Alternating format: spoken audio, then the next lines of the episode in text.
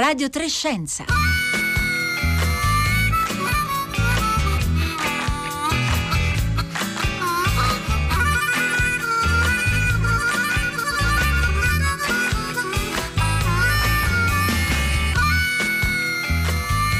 Primo luglio 2021, buongiorno da Paolo Conte, benvenuti a Radio Trescenza. Oggi vogliamo portare la, all'attenzione dei nostri ascoltatori e ascoltatrici due ricerche pubblicate la scorsa settimana che hanno messo a rumore, possiamo dire, il mondo della paleoantropologia perché introducono ciascuna due elementi di eh, novità anche eh, inattese, sorprendenti, che rendono ancora più fitto e complesso il già intricato albero evolutivo del genere Homo. La prima ricerca riguarda un cranio fossile rinvenuto in Cina 90 anni fa che secondo un team di scienziati cinesi che lo hanno studiato di recente potrebbe appartenere ad una nuova specie umana rimasta finora sconosciuta, forse più prossima ai sapiens di quanto non lo siano stati i Neanderthal finora ritenuti invece la linea evolutiva umana più vicina alla nostra. La seconda ricerca invece che ha addirittura conquistato la copertina di Science riguarda il rinvenimento in Israele di resti di individui possiamo dire pre-neandertaliani o di neandertaliani con caratteristiche molto arcaiche. Un risultato molto sorprendente dato che eh, si era sempre ritenuto che i Neanderthal si fossero evoluti in Europa e che solo in seguito si fossero diffusi verso il continente asiatico.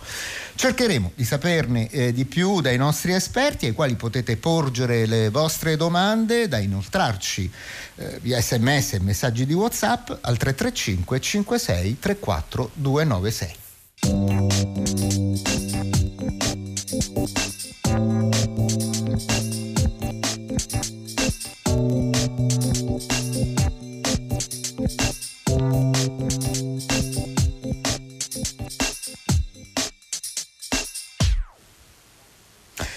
Passo subito allora a presentare i nostri ospiti di oggi che sono Silvana Condemi, buongiorno. Buongiorno a lei, buongiorno, buongiorno Palio... ai nostri ascoltatori. Silvana Condemi, paleoantropologa, dirigente di ricerca al CNRS di Marsiglia e autrice insieme a François Savatier di due saggi pubblicati entrambi da Bollati Boringhieri, uno nel 2017 intitolato Mio caro Neanderthal e uno nel 2019 dal titolo Noi siamo Sapiens. E poi saluto anche David Caramelli, buongiorno. Buongiorno, buongiorno a tutti, buongiorno agli ascoltatori antropologo molecolare all'Università di Firenze, David Caramelli ha pubblicato con Claudio Tuniz e Giorgio Manzi il libro intitolato La scienza delle nostre origini, edito dalla Terza nel 2013. David Caramelli, vorrei partire da lei e le vorrei chiedere di raccontarci la storia anche avvincente di questo cranio rinvenuto eh, in Cina 90 anni fa, che secondo gli autori dell'articolo apparso sulla rivista Innovation apparterebbe ad una nuova specie eh, umana. Allora, vediamo di eh, capire qualche cosa di più di questo cranio. Beh, eh, che dire, queste, l'antropologia ci riserva sempre sorprese avvincenti specialmente in questo periodo. Eh, se vi ricordate, insomma, anche qualche anno fa, insomma, nel periodo estivo sono uscite numerose in, a, a, articoli che hanno anche, anche questi rivoluzionato la ricostruzione della nostra storia evolutiva. Questo addirittura eh, diciamo, ha un fascino ancora maggiore perché appunto si racconta di questo operaio cinese che lavorava in, eh, appunto in Cina, nel nord-est della Cina, durante alcuni, alcuni scavi eh, con, sua, con, sua, insomma, con, i, con, i, suoi colleghi, ha ritrovato questo cranio, questo cranio eh, particolare, eh, siccome lui lavorava per eh, una compagnia giapponese, non voleva lasciare questo cranio ai giapponesi, quindi nascose questo cranio in un pozzo. Dopodiché, eh, circa 90 anni dopo da questa, da questa scoperta, prima di, di, morire, così ci raccontano, eh, in, ci raccontano gli autori di questo, di questo studio, avrebbe detto ai suoi familiari che c'era questo cranio in questo, in questo pozzo, i suoi familiari l'avrebbero ricoverato e poi l'hanno consegnato ad un'università, all'università cinese e eh, da lì appunto nasce questa storia della ricostruzione dello studio paleantropologico di questo nuovo individuo che è stato appunto eh, che afferisce, dovrebbe afferire a una nuova specie Homo longi o anche detto uomo drago eh, perché appunto è stato battezzato in questo modo in ricordo del luogo di ritrovamento eh, nei pressi del fiume del Drago Nero eh, che appunto si trova a nord della Cina. Ecco, eh, ai, ai, colleghi paleantropologi, eh, Silvana che saluto e che sento che è, dall'altra, che è, dall'altra, parte della radio, piace molto diciamo così eh, attribuire nuove specie, perché appunto rimangono anche, anche, nella storia, anche nella letteratura scientifica. Poi dopo bisogna andare a vedere se effettivamente si tratta di nuove specie oppure di specie già, che già conosciamo e che magari eh, non hanno, non, di cui magari non conosciamo dist- tutti i distretti anatomici. In questo caso appunto abbiamo un cranio e lo studio pubblicato su questa rivista che si chiama The Innovation che è una rivista appunto del gruppo Cell, è una rivista fra l'altro ehm, che è nata da, da, poco questa rivista qua, ehm, racconta appunto che questo individuo sarebbe una nuova, sarebbe una nuova specie perché sarebbe molto più simile eh, da un punto di vista morfologico ai sapiens piuttosto che ai Neanderthal. L'aspetto interessante, secondo me, che io faccio questo di mestiere, quindi analizzare il DNA da reperti antichi, eh, sarà quello di andare appunto a recuperare il suo DNA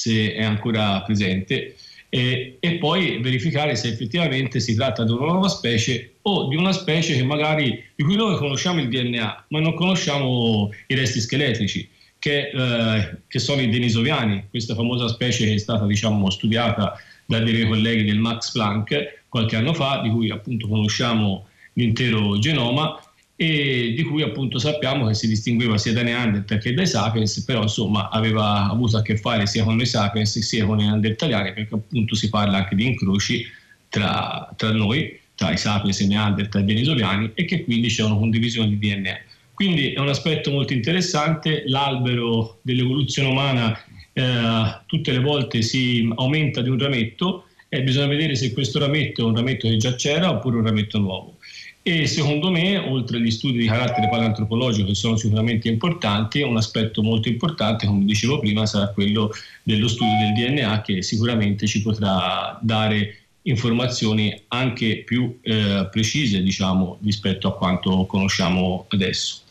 Quindi questo è il riassunto. Ovviamente ci siamo eh, basati soltanto su eh, dati, come dire, eh, antropometrici, sono state misurate, immagino, caratteristiche relative a questo cranio e comparate con, eh, con eh, strutture eh, scheletriche già note, così Davide Caramelli. Sì, sì, esatto, è stato fatto proprio un lavoro diciamo, di questo tipo, una comparazione di carattere antropologico, fisico sul cranio, con tecnologie ovviamente all'avanguardia, che ci hanno rivelato questo.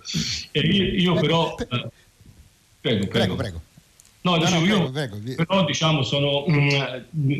cioè non, non, non, scettico, perché scettico non è, non è la, la, parola giusta, però eh, torno a dire che molto spesso a noi piace, eh, come dire, eh, individuare nuove specie che magari, scusate, nuove specie non, so, non, non sono. Eh, io mi, mi, mi, baso molto anche su quanto dico, su quanto, su quanto discutiamo anche con altri colleghi, che più di parlare di nuove specie all'interno del genere Homo, noi dovremmo parlare del genere Homo in, in, in generale, perché se noi diciamo eh, pensiamo al concetto di specie come individui che appartengono a specie differenti, che fanno ibridi eh, che eh, poi dopo non sono fertili, beh, nel noi, nei casi che noi conosciamo in realtà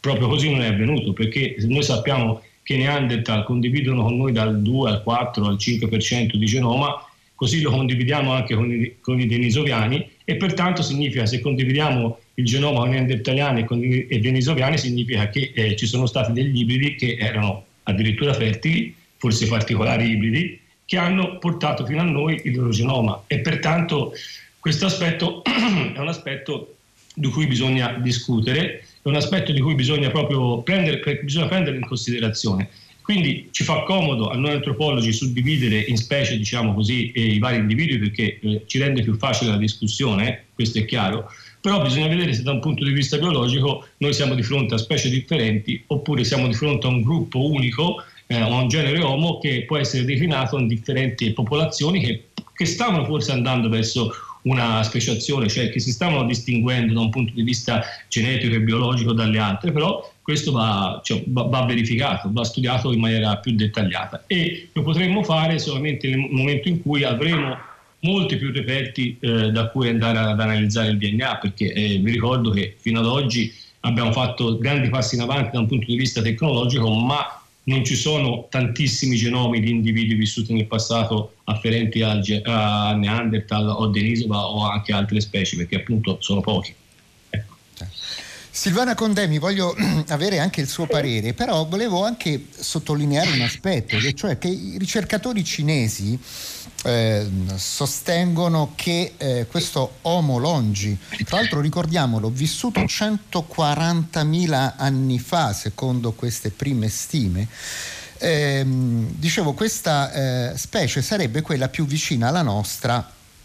rispetto ai Neanderthal che invece erano considerati come dire, i nostri, eh, la linea evolutiva più vicina alla nostra. Allora, su quali basi si può sostenere una cosa del genere, visto che Homo longi visse in Asia orientale molto tempo prima dell'uscita dai sapiens dall'Africa, che eh, si stima essere avvenuta eh, non prima di 100.000 anni fa, probabilmente anche 70-80.000 anni fa. Silvana allora,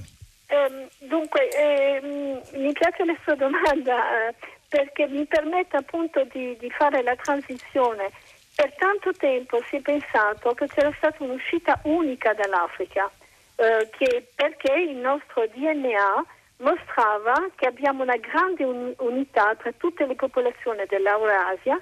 e quindi si pensava che l'uscita dall'Africa di Homo sapiens era circa 60.000 anni fa.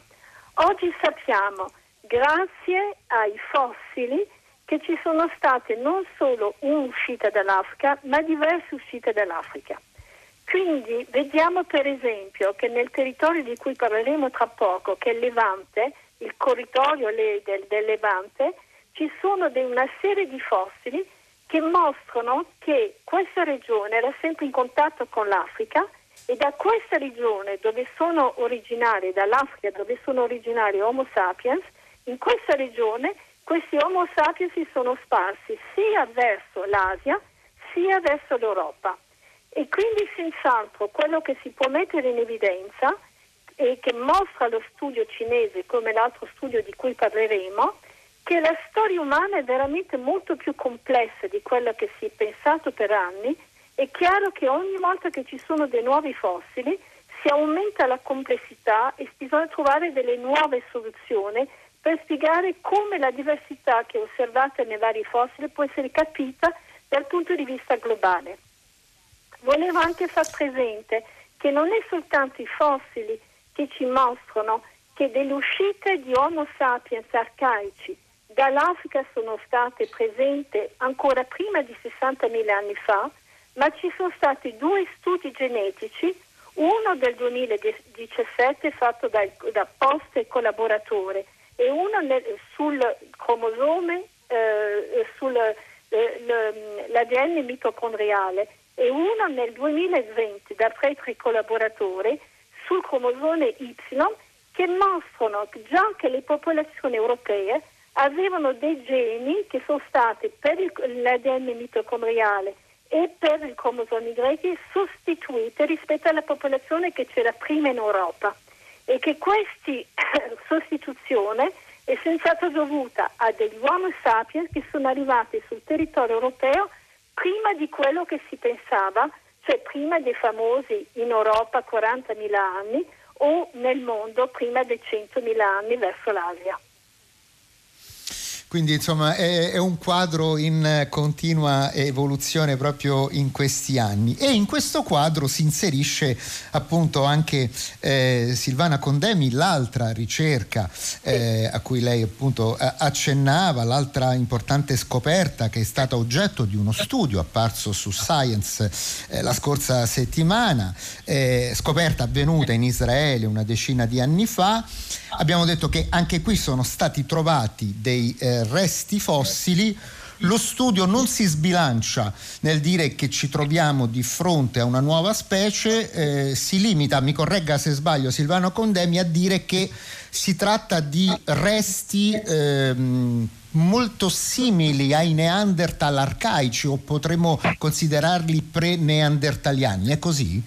Sì, è così. Allora, volevo mettere in evidenza comunque una grande differenza tra la scoperta cinese, la pubblicazione di questo fossile in Cina, Homo longi, e quella che è stata fatta con questi nuovi fossili Nasser Hamla, Homo, in Israele, perché in, nel primo caso, nel fossile cinese, è veramente una scoperta che è fortuita, cioè proprio per caso,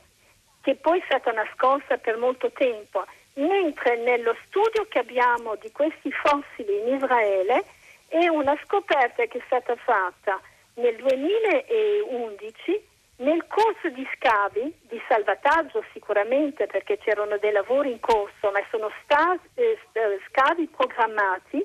fatti dal nostro collega che è un archeologo molto competente, Yossi, eh, Yossi Zeidner, e c'è stato intorno a questo studioso dell'Università ebraica di Gerusalemme tutto un insieme di persone, persone che lavoravano sulla litica, sulla fauna, sui resti umani, sul polo ambiente, sulla stratigrafia. Quindi abbiamo, nel, ed è per questo senz'altro che Science ha dato la copertina, abbiamo uno studio che è completo perché è stato fatto, in, la, la scoperta è stata realizzata in ottime condizioni nel corso di scavi.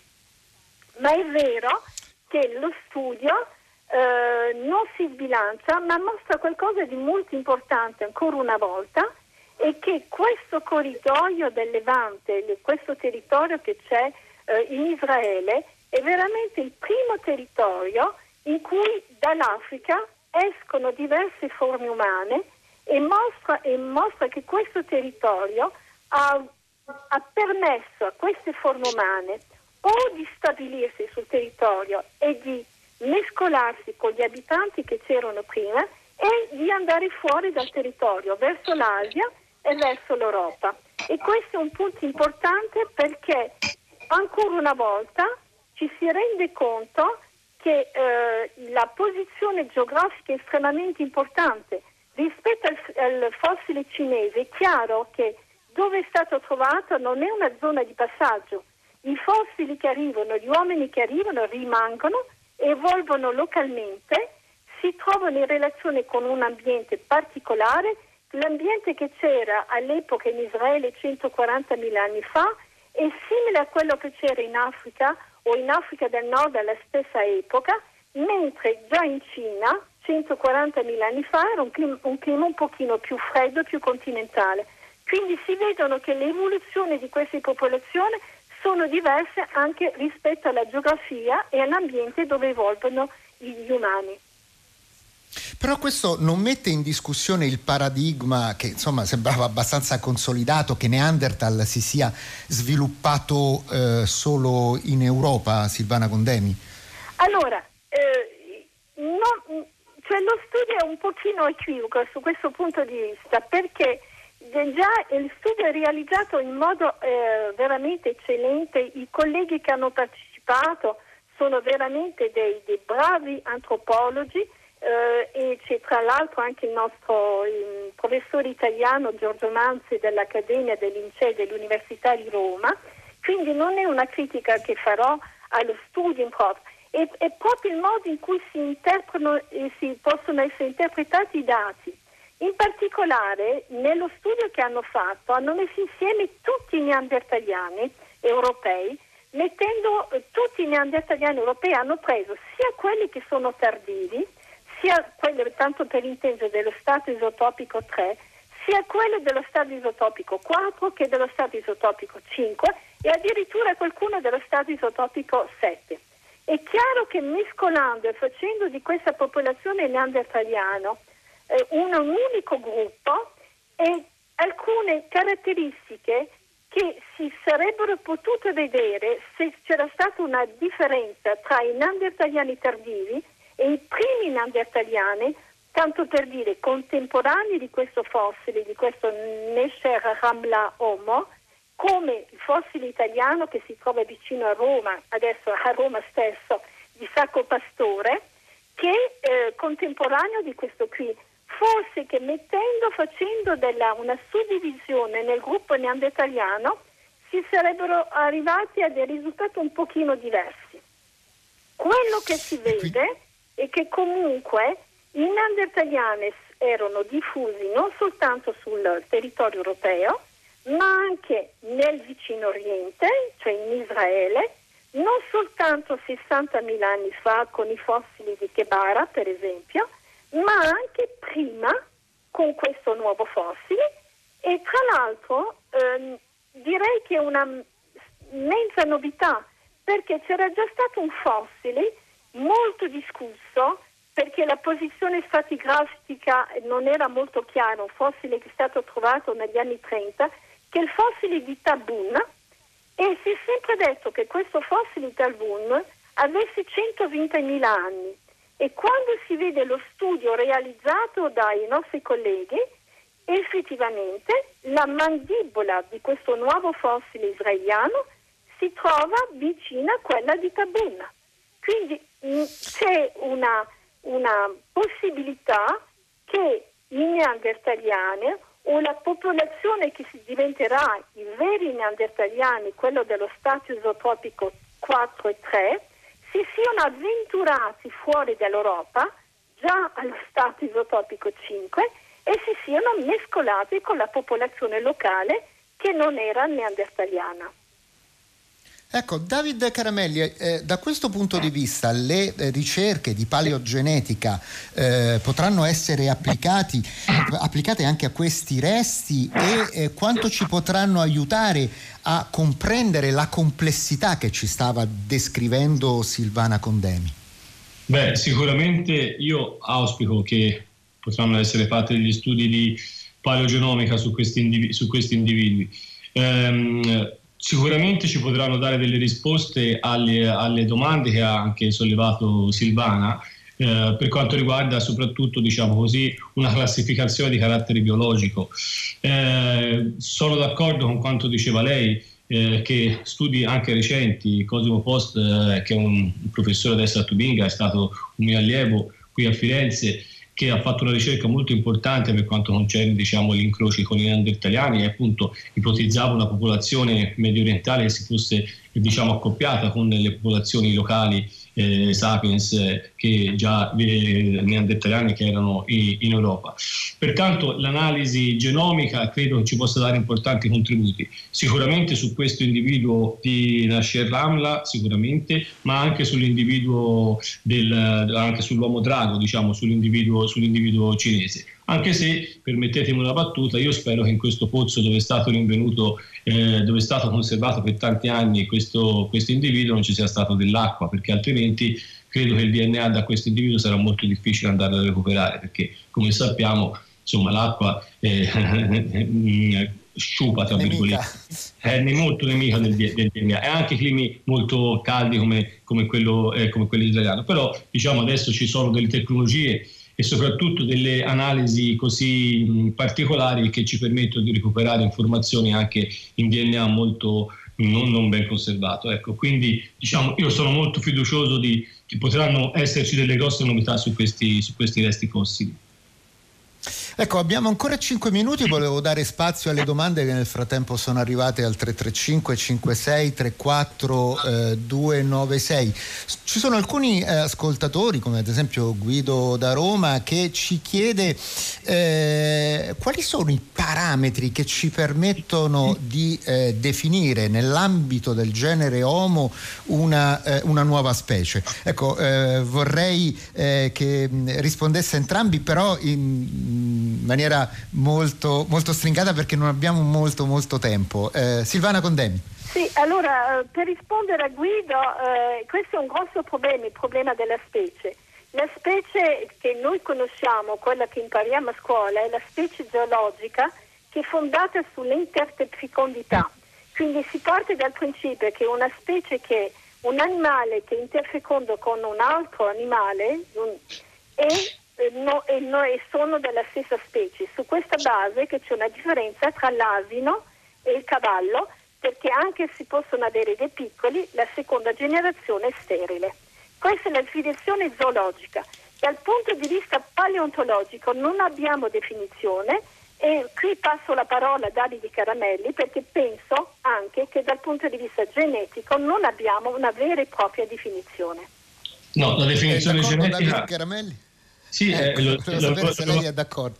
No, l'avevo accennato anch'io prima, quello che ha detto Silvana, quando parlavamo di, eh. dell'uomo, dell'uomo drago, per cui certo che sono d'accordo. Io appunto per questo io sostengo che è molto difficile all'interno del genere Homo stabilire delle specie da un punto di vista biologico. Le stabiliamo da un punto di vista antropologico perché ci fa comodo anche per la descrizione, per capire diciamo, le dinamiche evolutive, per capire diciamo, le dinamiche popolazionistiche, però da un punto di vista biologico io sono abbastanza, come dire, non scettico, ma insomma vorrei avere delle, de, delle, conoscenze in più per stabilire se esistono tante specie all'interno del genere Homo, perché da un punto di vista biologico se questi si incrociavano e facevano ibridi che non erano sterili ma erano fertili, perché sennò non potremmo dire che c'è dal 4 al 6% di genoma neandertaliano e denisoliano in noi, cioè questo genoma in qualche modo ci è arrivato e ci è arrivato con gli incroci. Magari non tutti gli incroci funzionavano, ma alcuni, qualche incrocio funzionava più di altri. Ecco. Ecco, ma eh, da questo punto di vista potremmo eh, domandarci se eh, questa antica umanità, eh, fatta appunto da tanti cespugli, fosse un'umanità più che divisa in specie, in razze? No, le razze, guardi, la... no, scusi se intervengo subito alla parola razze, mi, mi, mi si è accapponata la pelle. Cioè, eh, esatto, allora, no, no, perché questo, questa è una domanda che spesso ci, ci fanno gli, gli ascoltatori allora, quando nella... sentono che c'è un'interfecondità tra quelle che noi chiamiamo specie differenti. Eh, a volte si parla di tipi umani, di, eh, non è forse un concetto molto simile a quello di razza? Abbiamo Beh, solo un minuto per, mezzo per rispondere. Nella, nostra, nella, nella, specie Homo sapiens quindi non ci sono razze, questo diciamo eh, lo sappiamo anche da un punto di vista biologico. Assolutamente. Se posso intervenire, direi che oggi tutte le popolazioni sapiens umane sono interfeconde, per quello che ci sono dei miscugli tra i differenti tipi umani. Quello che bisogna capire è che abbiamo un territorio molto vasto con delle diversità geografiche e le persone che eh, nel passato come nel presente sono adattate al loro territorio, al clima, sono adattate all'altitudine, sono adattate a, a molti, molti parametri come il freddo. Quindi sono tutti questi parametri biologici che fanno la differenza tra i, diversi tipi umani. Ed è stato esatto. così nel eh, passato. L'interfecondità ha potuto esistere tra i neandertaliani, i denisoviani e i sapiens perché sono popolazioni che sono state completamente separate, c'è sempre stato, anche se poco, flusso genetico.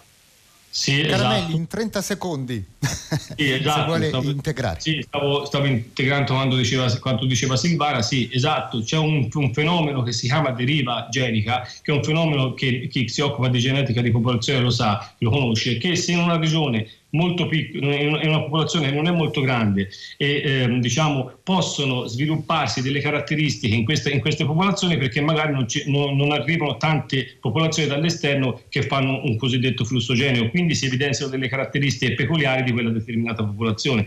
E questo è quello che può essere successo nella, diciamo, nel cespuglio evolutivo della nostra specie, che però eh, diciamo, all'interno del genere Homo era abbastanza interfeconda. Bene, dobbiamo fermarci qui. Io ringrazio la paleoantropologa Silvana Condemi, l'antropologo molecolare David Caramelli per essere stati eh, con noi. Eh, un saluto a tutti quelli che ci hanno seguito da parte di Paolo Conte, dal gruppo di lavoro, eh, Roberta Fulci, Francesca Buoniconti, Marco Cristilli, Marco Pompi, Marco Pop, Motta, curatore di Radio Trescenza, il programma che fu ideato da Rossella eh, Panarese. Adesso buona prosecuzione con i programmi di Radio 3.